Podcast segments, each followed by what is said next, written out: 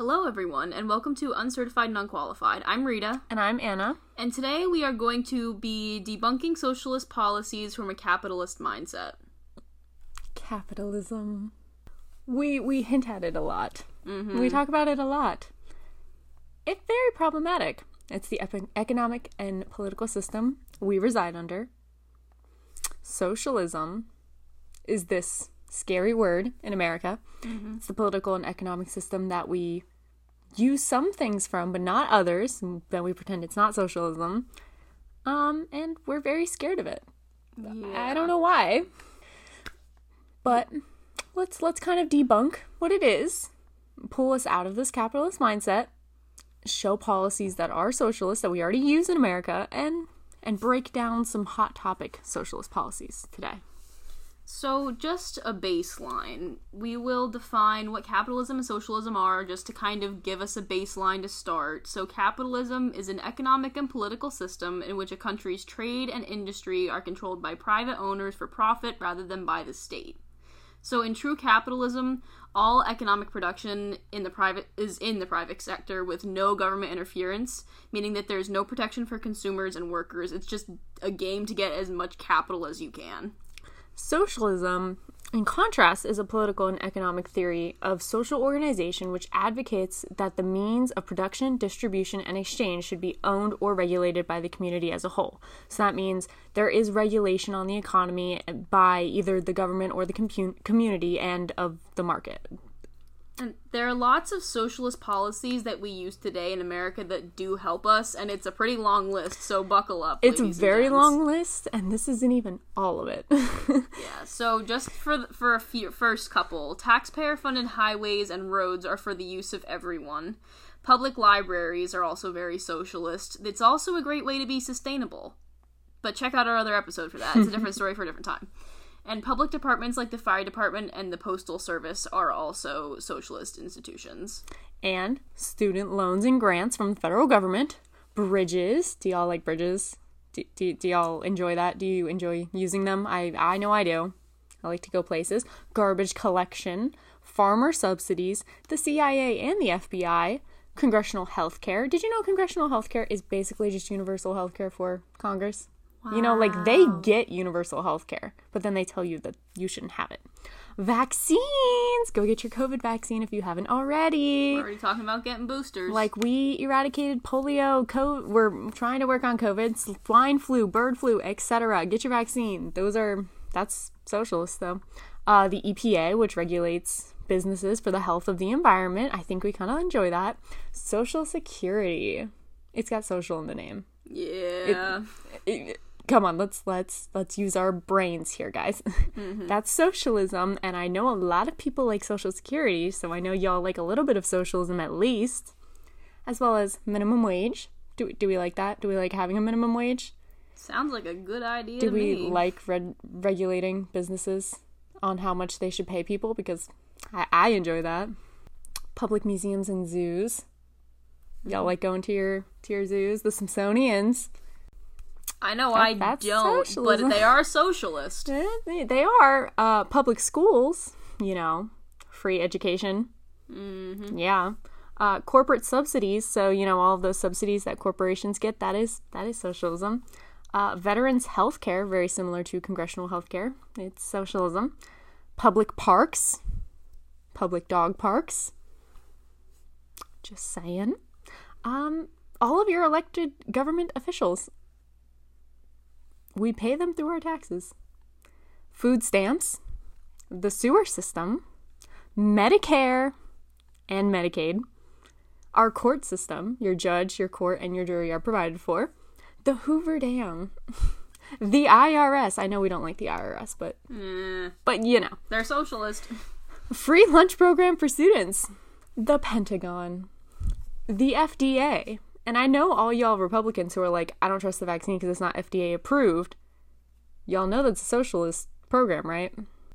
Anyways, Anyways, yeah, disability insurance for those who can't work because of a disability is also a socialist institution. Town and state run beaches, state construction, unemployment insurance, city and metro buses, WIC also helps to lower in- helps lower income families with food, education, and healthcare.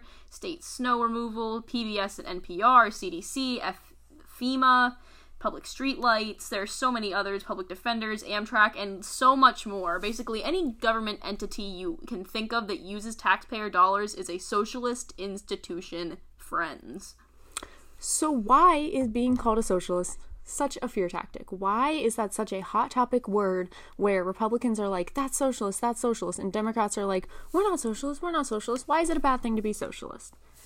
Well, since you asked, I asked myself, they p- people see any change towards socialism as the end all of American freedom. Or just anything that's termed otherwise than capitalism. Yes. Or even just liberalism. They're like, that's going to lead to socialism, and socialism is going to lead to the end of freedom. And we're like, well, no.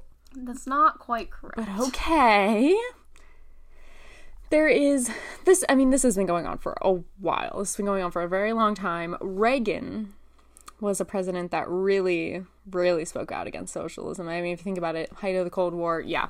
So, in a speech Reagan made about Medicare, he claimed that it would lead to the we were in the sunset years of our of his generation and our children and our children's children would not know what it was like to be free if Medicare, which he denounced as socialized medicine, became the law of the land. And yet, now, more than 55 years after this, after Medicare was put in place, it ranks just after Social Security as the second most popular government program, and Americans seem to remain free. I don't. Yeah. I'm a little confused, but that's okay. We've been doing this for a while. You can look back on the New Deal too. They called it a wolf in sheep's clothing. That's how President Herbert Hoover, described it. Um, and also a, a disguise for the totalitarian state because they believed it was just baiting people in to accept the growth of the government. But it actually really helped us get out of a, the Great Depression that was caused by unregulated, hands off capitalism. So. Right. Yeah. So the S word, you know, is a charge Republicans have leveled against Democrats for decades, which is something that Thomas Allen Schwartz, who is a Vanderbilt University history and political science professor, said. He also said Democrats have tended, through regulation and other ways, to be more empowering of the federal government and in regulating the economy than the Republicans, and this has been called socialism. Basically, anything de- Democrats do is just called socialism at this. And we've made it this bad word you don't want to be called a socialist. And I mean, this was really bad before, it's still bad now. But you can see that turning a little bit. Schwartz continues to say that it's declined this kind of scare, this fear tactic of the word, because the fact that you can see Bernie Sanders mount such a challenge and be so strong despite being a Democrat, well, a Democratic socialist, but still, um, it, he says he he thinks it shows how socialism doesn't scare as many American voters anymore. And I mean, it's not like Republicans haven't already used socialism to their benefit. We just listed a bunch of socialist policies that have really helped us, but Republicans enact some of their own. Schwartz continues by explaining how Trump passed the CARES Act to help businesses and give $600 payments to unemployed workers during the pan- pandemic, and he helped farmers financially who were hurt by Chinese trade disputes that he caused. So, you know, that's just Trump even doing a little bit of socialism himself, even though he is a self proclaimed proclaimed anti socialist. Right. Here's the thing Republicans can use socialist tactics when they want, and we all enjoy socialist policies without realizing that they are socialist policies. So let's just call it like it is and stop being afraid of it because it's really helping you. It really is. It really is. Now, we also want to turn and look at three very hot socialist topics right now, how they actually work, and let's stop being afraid of them. Okay? Okay. Cool. Universal health care. That's one we've been talking about for a hot minute now. It was a big issue in the 2020 election. Every Democrat on that stage, all 20 of them, had their own way they wanted to do healthcare. Some wanted to do universal healthcare, some were like, oh, we're going to give you everything you want and you can have it still private, whatever. Universal healthcare is basically is all people have access to the healthcare services they need when and where they need without financial hardship. Sounds kind of nice. It there does. are three different ways this can be done. There is a single payer model, mandatory insurance model, and a national health insurance model. So the single payer model in which the government pays provides health care through income taxes, the healthcare providers are government employees and the government works with hospitals and doctors to get care for a good cost. This system is used in the, UK, New Zealand, Spain, Cuba, and we also already offer this system to the military and vets. So, surprise, surprise, we have socialism in America too. We have universal health care for a couple groups already. There is also the social health insurance model, which the country requires everyone in the coun- every citizen to buy insurance, which would usually be from their employers, and then employers will deduct taxes from um, an employee's pay to pay for the government-funded health insurance, and that then covers everyone under private hospitals and doctors. Germany is actually the one who developed this system, and they also use it in France, Switzerland, Belgium, Japan, and the Netherlands. The national health insurance model is that every citizen pays into the national insurance plan, and the government works to lower medical costs and can do so because there is only one insurance provider. Canada, Taiwan, and South Korea use this model as well as Medicare and Medicaid. So we do use this in the United States again. Right. Same thing. So it's actually been shown that the United States has the highest infant mortality rate compared to other countries that have universal health care. And at the same time, we also pay way more than for healthcare than other countries. So let's kind of give this a chance. Let's hear it out. Let's not just call it evil and then move on. Universal healthcare can lower healthcare costs for people and administrative costs of just, you know, providing healthcare, and it creates a standard of care service that doesn't discriminate, and we would end up getting a healthier group of citizens. I mm, I don't see any negatives there. and I mean, considering how much we spend on healthcare and how many people still can't afford essential medicines or hospital visits, I think the system's kind of worth a shot. I would have to agree. Another thing is another hot button topic right now is college for all because higher education is basically a requirement to get a stable and high paying job in the United States, but getting that education is extremely costly, which leaves students with massive debt and no job offer or a job that doesn't pay enough for them to afford to live. It's predicted that millennials will be the most educated generation in the workforce, but will also be the first generation to make less money than their parents. We already offer the public education to K through 12. So why not college? Right now, more than 45 million people hold over 1.7 trillion in student loan debt. Trillion. That's insane. It's an insane amount of money. That is so much money. Like getting an education is truly a privilege in America. It really is. In April of this year, U.S. Senator Bernie Sanders, who we've mentioned before, and U.S. Representative Pramila Jayapal introduced the College for All Act. So, this is one type of way that we could help make college more accessible through socialism. This act would eliminate tuition and fees at public colleges and universities for families making up to $125,000. That's nearly 80% of families. And this would also make community college free for every person in the country. I really like this quote from Sanders. The way he explains it just really captures it really well. He says, In the wealthiest country in the history of the world, higher education should be a right for all, not a privilege for the few.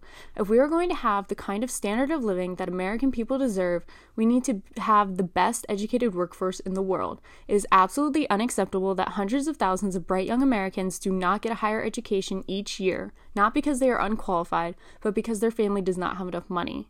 In the 21st century, a free public education system that goes from kindergarten through high school is no longer good enough. The time is long overdue to make public colleges and universities tuition tuition free and debt free for working families. Amen, Bernie. I just Bernie, you said it so well. I couldn't have said it better myself. Right.